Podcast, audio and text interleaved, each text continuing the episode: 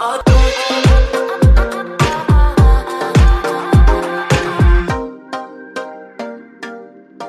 good morning, and welcome to Rock Hill at Home. And I'm so glad that you decided to tune in and join us for this special online service today. And uh, we're looking forward to what God is going to do in this season as a church uh, that we are calling Gaining Ground.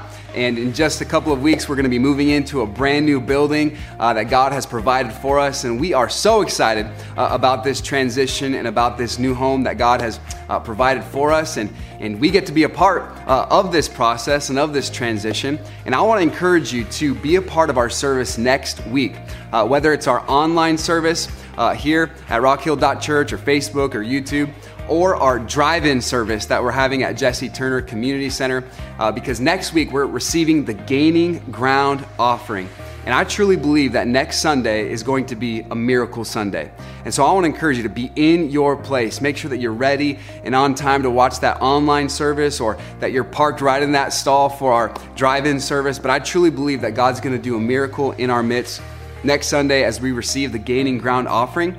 And this offering is going to be used for uh, the enhancements and the purchases that we need to make uh, for this new building uh, to make it home, and also for the lease in this new building. And we're believing that God is going to provide exactly what we need in order to gain ground, in order to move forward in this season. And I want to encourage you today to begin praying how God would have you be a part of this special offering. I believe that God wants us all to be engaged and to uh, be all in in where He has us and to be rooted and planted here at Rock Hill. So I want to encourage you uh, to begin planning and praying and uh, determine how you can be a part next week for this special offering. Uh, you can give online at, at rockhill.church slash give. Uh, there's a tab that says Gaining Ground, and you can give through that. Uh, you can also give in person next week at the drive in service. As we uh, come in, we're going to have a special time of giving uh, before the Lord. And we want to do this uh, willingly. We want to give willingly and cheerfully. Uh, and we don't have to do this, we get to do this. And I'm so excited to be a part of this special miracle offering on September 20th, next Sunday. And I hope that you'll join us and determined to be a part as well. And this morning, we're going to continue on in our series in the book of Second Kings. And we are studying the life of the Old Testament prophet Elisha. And Elisha was the master of momentum. Uh, his ministry was constantly moving forward and experiencing miracle after miracle after miracle. And so Elisha is teaching us how to gain ground in spite of our circumstances, in spite of everything that's going against us in 2020. How can we spiritually gain new ground and chart out new territory for God's glory? And uh, that's what we're going to be talking about this morning. And so if you have a Bible, I want to encourage you to grab it. We're going to be in 2 Kings chapter 4 today. And I want to bring a message that I'm calling this Pour It Out. How we can learn to pour it out for God's glory. And we're going to be in 2 Kings chapter 4, so I want to encourage you to grab a Bible. If you're ready, uh, wherever you're watching from today or listening from, go ahead and type ready in the comment section to let us know that you're with us and uh, ready to hear a message from God's word today. 2 Kings chapter 4, verse number 1 the Bible says this Now there cried a certain woman of the wives of the sons of the prophets unto Elisha, saying, Thy servant my husband is dead, and thou knowest that thy servant did fear the Lord. And the creditor is come to take unto him my two sons to be bondmen. And Elisha said unto her, What shall I do for thee? Tell me, what hast thou in the house? And she said, Thine handmaid hath not anything in the house, save a pot of oil. Then he said, Go. Uh, everybody leave in the comment section today, go. He, says, Go, borrow thee vessels abroad of all thy neighbors, even empty vessels, borrow not a few. And when thou art come in, thou shalt shut the door upon thee and upon thy sons, and shalt pour out into all those vessels, and thou shalt set aside that which is full. So she went from him, and she shut the door upon her and her sons, and who brought the vessels to her, and she poured out. Go ahead and leave those two words in the comments today. Poured out. She did exactly as Elisha had instructed, and she went and she poured out. And it came to pass when the vessels were full. When the vessels were full, that she said unto her son, Bring me yet another vessel. And he said unto her, There is not a vessel more, and the oil stayed. And she came and told the man of God, and he said, Go, sell the oil, pay the debt, and live thou and thy children of the rest. Let's have a word of prayer together this morning. God, thank you so much for this day that you've given us. God, thank you for this opportunity to have an online service and have an online format where we can study God's word together and participate in growing in our knowledge of you. God, I pray that you would uh, fill us with your spirit as we look, look to this text, that uh, your Holy Spirit would illuminate these words for us to help us understand uh, how this text applies to what we're going through today. God, I pray that if there's someone that's watching this video or listening to this podcast that does not know you as their Savior, God, I pray that today they can see their need uh, for salvation and that they can know that uh, they can have a home in heaven forever uh, based on what Jesus Christ did for us on the cross. And so, God, I pray that you would do a great work today. I pray that you would guide us and uh, lead us in the right direction. We love you. In Jesus' name, amen. A couple of months ago, I was working at home and uh, I was thirsty. And so I went and I asked Katie if she knew where a water bottle was, and she wasn't sure. We knew that we had some water bottles, but we weren't quite sure where they were. And so I went to the backyard where my kids were playing, and I was going to ask my oldest daughter, Liv, if she knew where the water bottles were. And I went outside and I looked outside, and uh, there was my youngest daughter, Blakely, and she was surrounded by about 40 empty water bottles and the caps all over the grass and uh, just a big mess with all these water bottles out on the lawn. And I said, Blakely, what are you doing? And she looked at me very proud of herself and she said, I'm watering the grass. And uh, she went and took all these water bottles one by one, opened them up, and poured them out uh, all over the lawn. They poured out uh, every single water bottle that we had. And I thought about that story, and I thought, you know, this morning as we study 2 Kings chapter number 4, we find a woman who by faith determined to pour out everything that she had in order to see God work in her life. She poured it all out. And I believe that there's a spiritual principle for us to learn here, and that is this that spiritually, if we want to be filled up, we have to first learn to pour out. Uh, the Bible puts it this way in Mark chapter 14, a very common and familiar story, no doubt, uh, that you uh, have heard of. Uh, but it's here in, in Bethany, in the house of Simon the leper. Uh, the Bible says in Mark 14, verse 3, that he sat at meat, and there came a woman having an alabaster box of ointment and spikenard, very precious.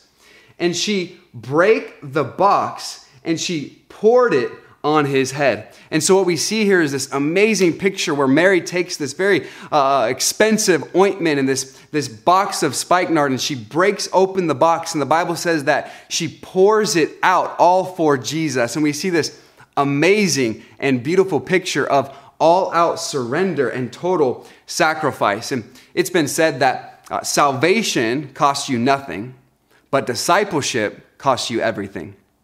Salvation costs you nothing, but discipleship costs you everything. It's that willingness of spirit to say, you know what? Whatever God wants in my life, He can have it. I'm willing to pour out everything that I have for God so that He and He alone can fill me up. Uh, Luke chapter 14, verse number 33 says this So likewise, whosoever shall, uh, whosoever he be of you that forsaketh not all that he hath, cannot be my disciple. And so the call to follow Jesus is a call of uh, radical abandonment, a willingness to pour out our lives as an offering before the Lord. Uh, I was reading this week about a renowned musician from the 1800s. Uh, his name was uh, Judson DeVenter. And he was a very skilled musician. He was very accomplished. In fact, uh, he had mastered 13 different instruments, which I had found interesting because I've taken piano lessons before and I couldn't make it a couple of months. Uh, but this man, uh, he mastered 13 different instruments. Very skilled, very accomplished, great career. But one night in the 1800s, he went to a uh, revival meeting. And there, God started to work in his heart, work in his life. And he decided in that revival meeting that he was going to surrender his life to the Lord and he was going to turn from his uh, music career and he was going to go into evangelism. And he was going to follow the calling that God put on his life to go and to, to preach the gospel through evangelism. And he knew that this couldn't be a half hearted decision.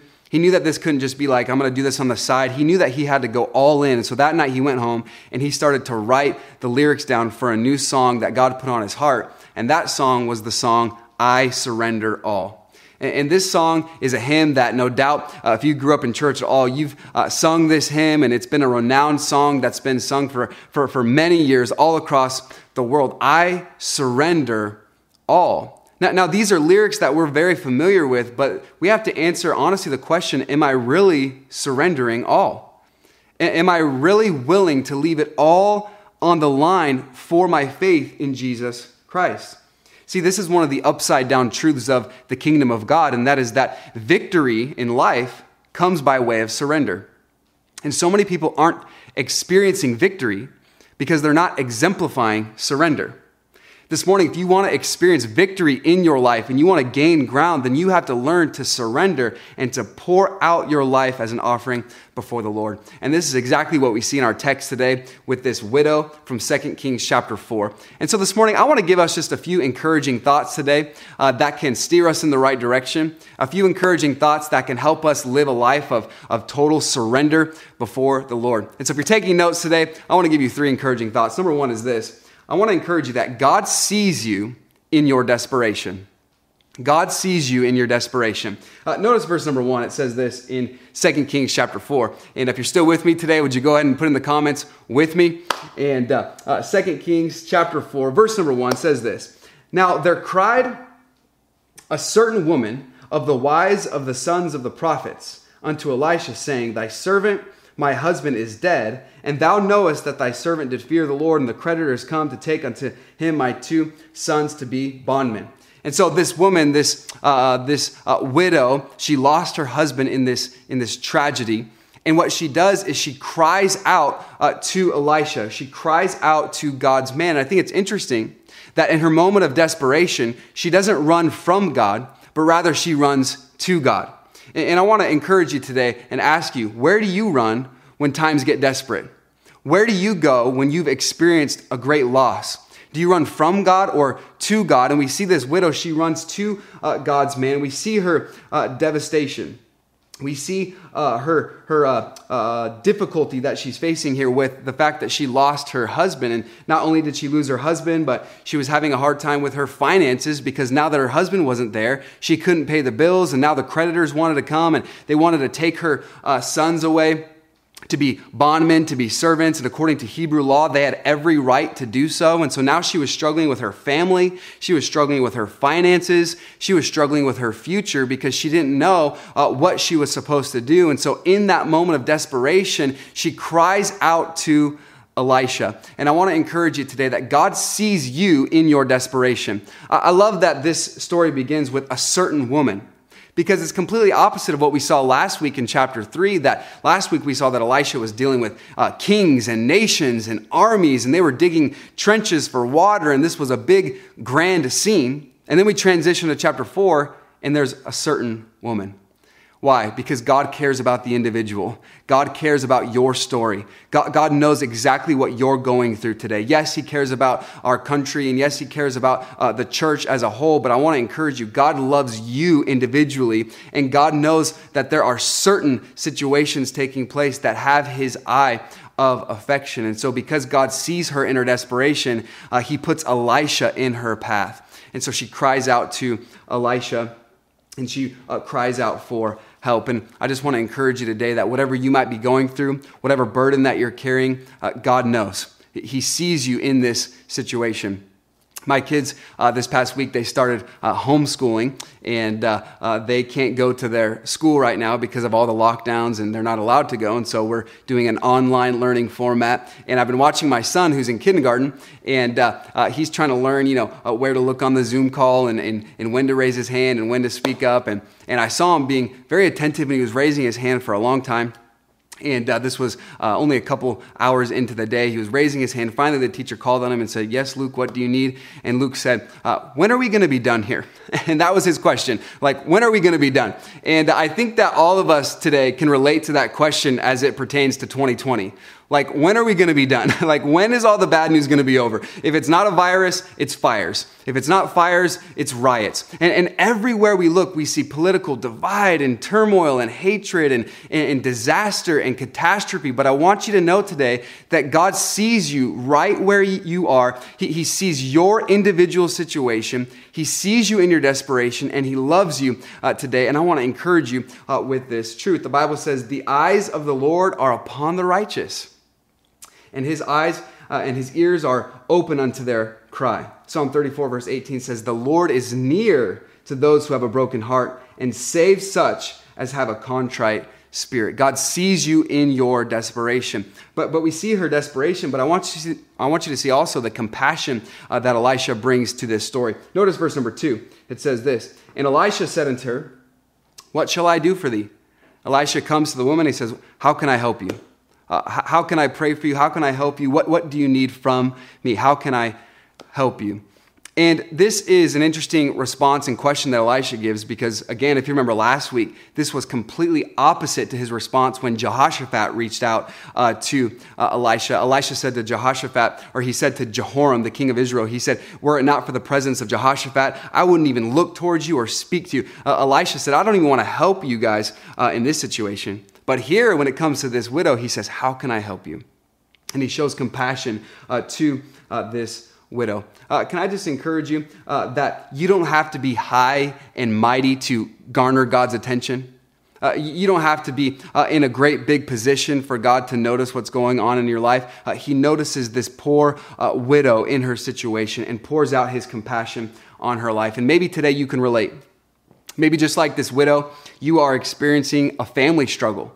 Maybe when it comes to your immediate family or your extended family, maybe there's uh, health problems in your family, or maybe there's divide in your family. Maybe you're experiencing a, a family problem. Maybe today you're experiencing a, a financial problem. Maybe today financially you are struggling just like this widow in 2 Kings chapter 4 and we've been talking about, you know, being a part of this gaining ground offering and giving towards this special offering and maybe you've been thinking I can't be a part of this offering because I've been struggling financially and I barely have enough money to pay my own bills and so uh, uh so so maybe you've been saying I, I just can't be involved because I'm struggling financially. You know, according to the American Psychological Association, 60% of Americans live stressed out uh, when it comes to money. 60% of Americans say, I'm constantly stressed because of my financial situation. And so maybe today you're struggling uh, with family or finances. Maybe you're struggling as it pertains to your future, just like this woman. Uh, you're not sure what tomorrow holds, and that uncertainty brings anxiety. That uncertainty brings fear. And maybe today you're struggling. And again, I want to encourage you God sees you in your desperation. Because in this woman's struggle, who shows up? God's man. And he says, How can I help you? And so we see God's compassion on this woman and how he notices what she is going through. And so, number one today, if you're taking notes, God sees you in your desperation. Here's the second thought today. Number two, God begins with what you already have. God begins with what you already have. Notice verse number two. And Elisha said unto her, What shall I do for thee? Tell me, what hast thou in the house? Here's a profound question. Elisha asks her this question What do you have in your house? He says, What do you already have? Isn't that an interesting question? Elisha does not say, What do you need? He says, What do you have? A lot of times we're focused on what we think that we need, and God wants us to focus on what we already have. A lot of times we think, you know, I can be used of God if I had more time, if I had more uh, energy, if I had more experience, if I had more training, if I had more money, uh, then I can be used of God. And, you know, once I get more uh, time on my hands and once I get more money and once I get a little bit more experience, you know, then I'll be used of God. And so often we're focusing on what we think that we need. And God says, What do you already have? He says, What do you have in your house?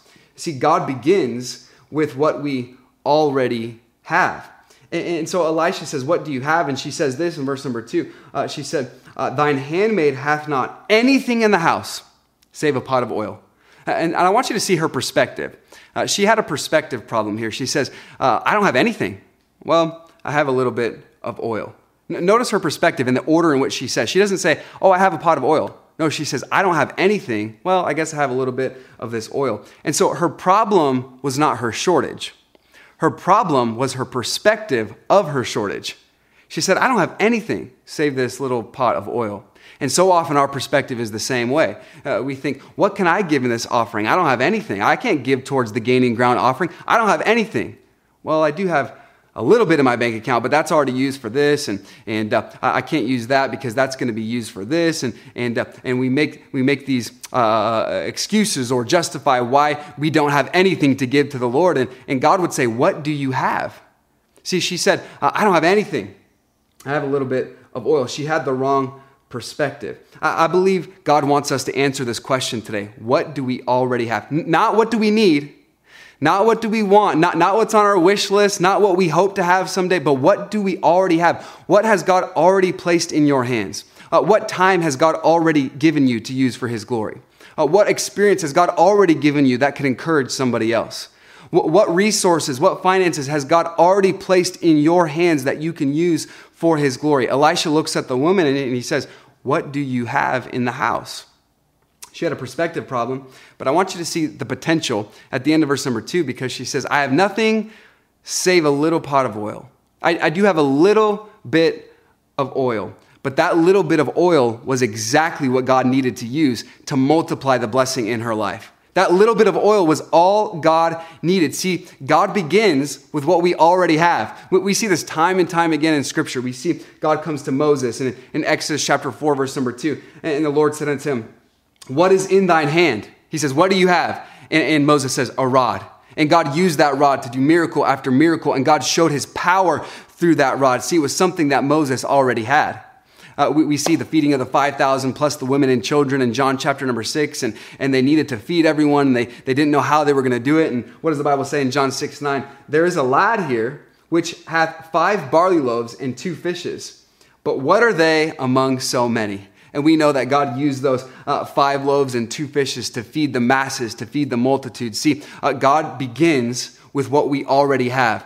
And so often our focus is on uh, the size of our problem, and, and, and our problems are so big and our possessions are so small, but we fail to factor in God into the equation because with God, little is much when He is in it. Little is much when God is in it. She said, I just have a little bit of oil, and that's exactly what God needed to use for his glory. And so today, what is in your hand? What, what, what has God already given you that you can use and you can steward for his glory? I was reading uh, this week about uh, a graphic designer who passed away recently. His name is Milton Glaser, and uh, you may not be familiar with his name, but you are no doubt familiar with his work. Uh, he was a designer that worked with uh, Bob Dylan. He was an editor or co founder of the New York Magazine.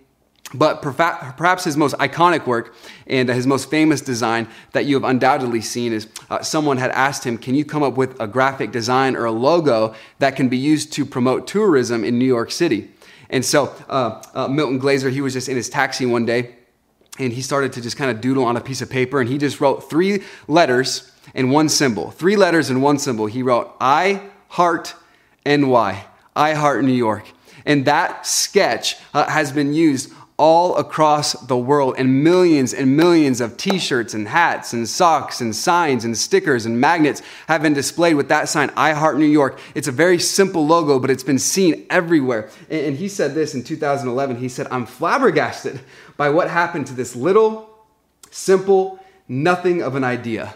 He said just a little simple nothing of an idea, but it was used uh, way uh, more than I could possibly imagine. And I just want to encourage you today if that can happen out in the world in the hands of men, how much more when we put our time, talent, and treasure in the hands of God can He multiply it for His glory? Never underestimate what God can do with a little.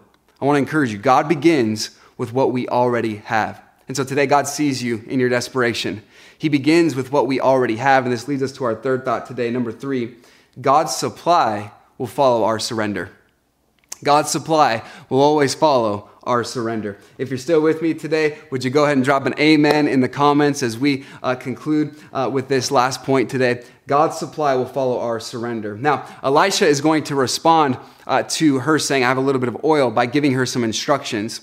And she follows through. She obeys uh, these instructions to a T. And we see her surrendering here. We see a beautiful picture of submission, surrender, and obedience. And I want you to see as we close today uh, four ways in which, uh, in which she surrenders uh, that we can learn from today. First, I want you to see that she surrendered publicly. She surrendered to this plan publicly. Notice what it says in verse number three. And he said, Go, borrow the vessels abroad of all thy neighbors, even empty vessels, borrow not a few. And so Elisha tells her, I want you to go and I want you to start borrowing vessels from all your neighbors. Have you ever thought about that conversation? She's just going, knocking on doors, and uh, she's saying, Hey, can I borrow some Tupperware? Uh, can I borrow some empty vessels? And they might have looked at her like, Why do you need these, these vessels? What, what are you doing? Didn't, didn't your husband just pass away? What, you know, what's going on? Why do you need these? And it may have seemed foolish that she was just going around asking for Tupperware, asking for some vessels uh, that are empty. And uh, people might have looked at her uh, oddly. But I want to encourage you today that so often, if we want to take that next step and we want to gain ground for God's glory, we can't be concerned with the opinions of other people about us. We can't be concerned if the world thinks that we look foolish for following God's instructions. She's going around knocking on doors. Can I have some vessels? And they may have thought that this was odd, but after God provided his supply and after God poured out the miracle in her situation and filled up those vessels, then her testimony was used greatly amongst her neighbors because then they realized, wow, God did a miracle uh, here. And so uh, God used her and used her testimony to make a difference amongst her neighbors. Why? She was willing to surrender publicly and, she made an impact on her neighborhood. Can I just encourage you? That this whole campaign of gaining ground and moving into a new building, it's not simply for us. It's not simply so we can have a, a, comfort zone. It's not simply so we can find a more comfortable building that, that, that we can just uh, enjoy just for us. No, it's so that we can make a difference amongst our neighbors. It's so that we can reach more people with the life giving and life changing message of Jesus. We have to be willing to gain ground and to surrender to God's call publicly. Why? So that we can reach more people in our community. Never underestimate the collateral of your faith. You, step out by faith and you surrender to God's plan publicly and watch how your neighbors and your family will start to notice in your life that, uh, that you're serious about your calling. And never underestimate uh, the power of your influence when you take a stand for Christ. We are called, Jesus said, let your light so shine before men that they may see your good works and glorify your Father which is in heaven. She surrendered publicly. But then, interestingly, she also surrendered privately. She took a public stand, but then she was also willing to do what she needed to do privately uh, for the Lord. It says this in verse number four. And when thou art come in, this is Elisha's instruction to her, he said, When you get back from collecting all the vessels, thou shalt shut the door upon thee and thy sons, and shalt pour out into those vessels. So now she comes back home, and Elisha says, I want you to make sure you shut the door behind you. Make sure that if you have neighbors coming and kind of want to see what's going on, that you shut the door and you do this in private. Why is that so? Because God often does his greatest work behind the scenes. God often does his greatest work in secret. In fact, the Bible says in Matthew 6 6, But thou, when thou prayest, enter into thy closet, and when thou shut the door, pray to the Father which is in secret, and thy Father which seeth in secret shall reward thee openly. God does great things uh, uh, uh, behind the scenes when we are willing to, to privately seek Him, uh, uh, even behind closed doors. In fact, in Matthew chapter 6, verse number 2, just a few verses before, Jesus was talking about giving, and, and he was saying how some of the, the Pharisees, they, uh, they therefore, when thou doest thine alms, do not sound a trumpet before thee. He's saying, when you're about to give an offering, don't sound a trumpet. Hey, look at me, look what I'm about to do. Do, do, do. Here's a trumpet, come look at me, what I'm doing. No, he's saying, hey, not everything that you do in service of the king needs to be broadcasted or trumpeted uh, out in the community. Not everything that you do for Jesus needs to be trumpeted on social media. Not everything that you do for the Lord needs to be broadcasted for the world to see. Uh, God does some of his greatest work behind closed doors. And yes, we want to take a public stand uh, in our community and we want to take a public stand uh, before our neighbors, but also we have to recognize that the power often lies in prayer behind closed doors when no one else is watching. See, I, believe that that if we're going to gain ground for God's glory, it's not going to be because uh, we have the greatest marketing campaign out in public. I believe that if we're going to gain ground for God's glory and we're going to go into this new building and continue to reach more people, it's going to be because, like this past Saturday, when 15 men decided to come to a men's prayer meeting and pray that God would give us wisdom and pray and beg God for revival and pray that God would provide the money needed to move into this building. See, uh, not everything has to be broadcasted, but there is power in prayer, and there is power in serving when no one else can see. There's power in, in worshiping when no one else can see. We ought to be willing to take a stand publicly, but also take a stand and surrender privately. and do what we know is right, even if no one is watching. And so uh, she surrenders publicly, she surrenders privately. But I want you to see, uh, thirdly, she surrendered sacrificially. She surrendered sacrificially because it says this in verse number five. And really, here's the heartbeat of this message. She says this it says this, and she went from him, and she shut the door upon her and, and upon her sons, who brought the vessels to her. And she poured out. She poured out. All she had was a little pot of oil. All she had was just a little vessel. She had a bunch of empty vessels that were there that she collected from the neighbors, but all she had was one little pot of oil, and the Bible says that she poured it out. She poured out everything that she had. She didn't know how God was going to do the miracle. She didn't know how all the vessels were going to be filled up, but she poured out and she did an all out sacrifice for God. She poured out everything that she had by faith. Uh, she surrendered sacrificially. In our household, we've been praying uh, for this gaining ground offering. We've been talking about uh, how we should participate as a family, and Katie and I have been talking about what we want to give together. And our daughter, our daughter Liv, has been listening to us, and and uh, she recently had a birthday, and she got some birthday money. And just a couple of nights ago, she came in and she said, "I, I want to give all my birthday money uh, to the offering for the church." And we said, Liv, that is so awesome. Jesus would be so happy. But you don't have to give all your money. Uh, you don't have to do that. And she said, No, I want to. I want to give everything that I have. And that's all the money that she has to her name. And I, I believe that's the childlike faith that, that God wants to see in our lives, where we're willing to give whatever we have. We're willing to do whatever it takes to reach more people and to glorify God with the resources that He's given us. And, and we see that this woman, she poured it all out. She gave sacrificially in order to see God work in her life. Uh, I read a quote by C.S. Lewis not too long ago that had a profound impact on my view of generosity. C.S. Lewis said this, and, and I really hope that you'll lean in and listen to this quote um, uh, by C.S. Lewis. He said this I am afraid the only safe rule is to give more than we can spare. And he's talking about giving. The only safe rule is to give more than we can spare. If our habits in giving do not at all pinch or hamper us, I should say they are too small. He says if our giving habits don't, don't pinch or hamper us, they're too small. He says there ought to be things we want to do but cannot do because our giving expenditures exclude them. He said there ought to be some things in your life that, we, that you want to do but you can't do because your generosity, your, your giving expenditures exclude them. What is he saying? He's saying that if your generosity does not include sacrifice, then, then your definition of generosity is not correct uh, because true generosity and biblical generosity will require a sacrifice. There ought to be some things that maybe we would like to do, but we cannot afford to do because we are going to be generous before the Lord and we're going to sacrifice before Him. The Bible calls us over and over again to a life of sacrifice and a life of surrender. Philippians 4:18 says this, "But I have all and I abound and I'm full, having received of Epaphroditus the things which were sent from you." Paul's writing back to the church at Philippi uh, about an offering that they sent to him and he he said, an odor of sweet smell, a sacrifice acceptable, well pleasing to God.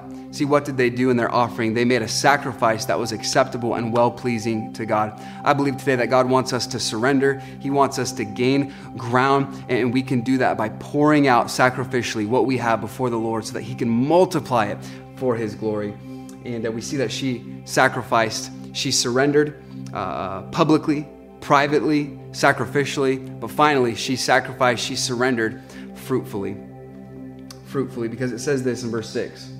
And it came to pass when the vessels were full, the vessels were full. She poured out what she had, and God poured out what he had. And all of the vessels that she brought that day, all of the vessels that she borrowed from the neighbors, they were full.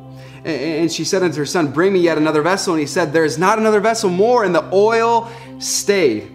And, so what we see is that uh, she poured out what she had, and God poured out what he had, and God's supply always follows our surrender. And I want you to see that the oil, the amount of oil that she received, was only limited by the amount of vessels that she had.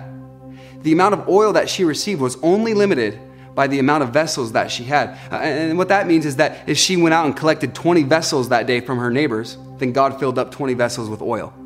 If she were to go out and get 50 vessels, uh, uh, uh, uh, that she brought back. God would fill up 50 vessels. If she went out and got 100 vessels, God was going to fill up those 100 vessels. There was no limit to the miracle. There was no limit to what God could do. The only limit was the amount of vessels that she went out and got. And I want to say this today for you and for me and for our church at Rock Hill, there is no limit to what God wants to do in our church.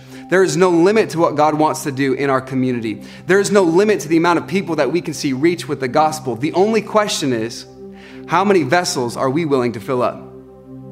The only question is, how many vessels are we willing to go and by faith fill up for His glory? The only limit is the amount of vessels that she got, and those vessels represented her faith. What did she believe God was going to do? Fill up five vessels, fill up 50 vessels, fill up 500 vessels. And what we're doing as we take this gaining ground offering is by faith, we're, we're, we're, we're collecting vessels.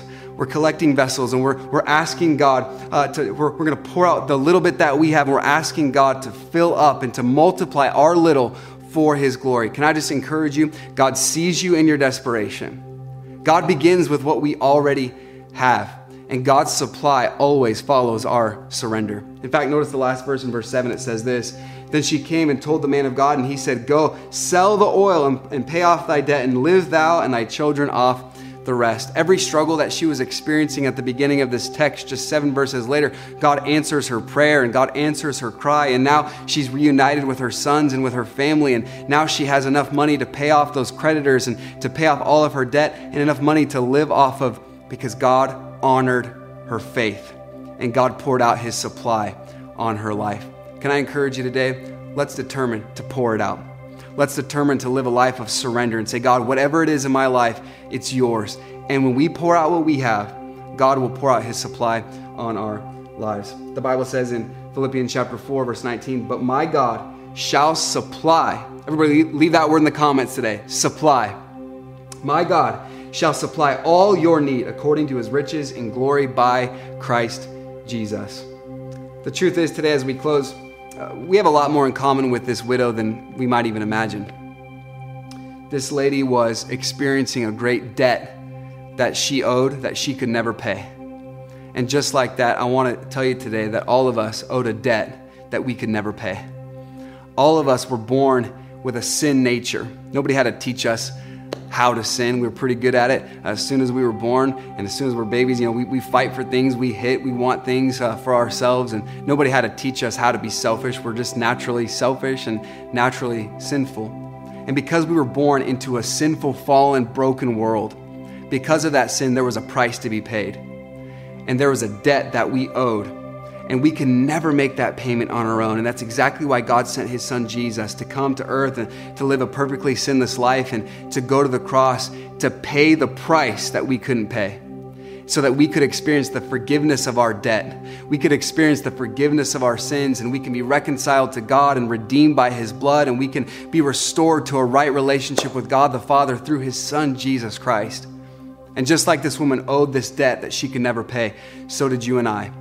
But I'm thankful today that we can have a relationship with God and we can experience the forgiveness of our sins because of what Jesus did for us on the cross. The Bible says in Colossians 2 13 and 14, And you, being dead in your sins and the uncircumcision of your flesh, hath he quickened or made alive together with him, having forgiven you of all trespasses. Aren't you thankful today for the forgiveness that we can find in Jesus Christ?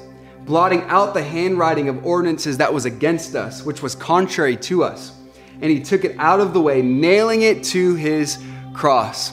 Today, if you've never experienced the forgiveness of sins, you can have your sins forgiven, you can have your debt paid, and secure a home in heaven through Jesus Christ alone. Jesus said, I am the way, the truth, and the life, and no man comes to the Father but by me.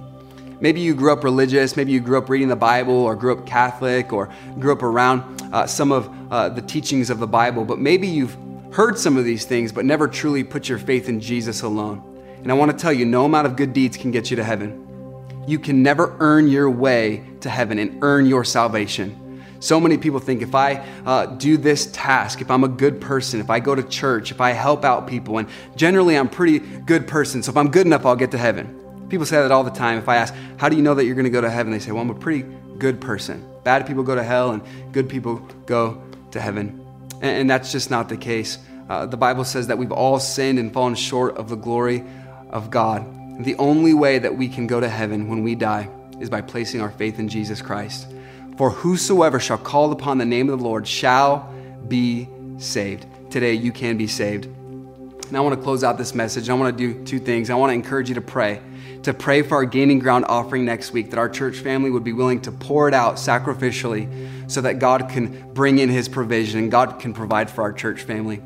But I also want to encourage you today, if you've never prayed and accepted Christ, I'm going to, I'm going to close by praying a prayer that I'd ask you uh, to, uh, to pray as well. If you don't know Jesus and you'd like to accept him as your Savior today and you want to be saved and have a home in heaven, you can pray this prayer as well. And so, as I pray and conclude this time, I would encourage you, if you'd like to accept Jesus Christ as your Savior, you can do that this morning. Let's have a word of prayer together.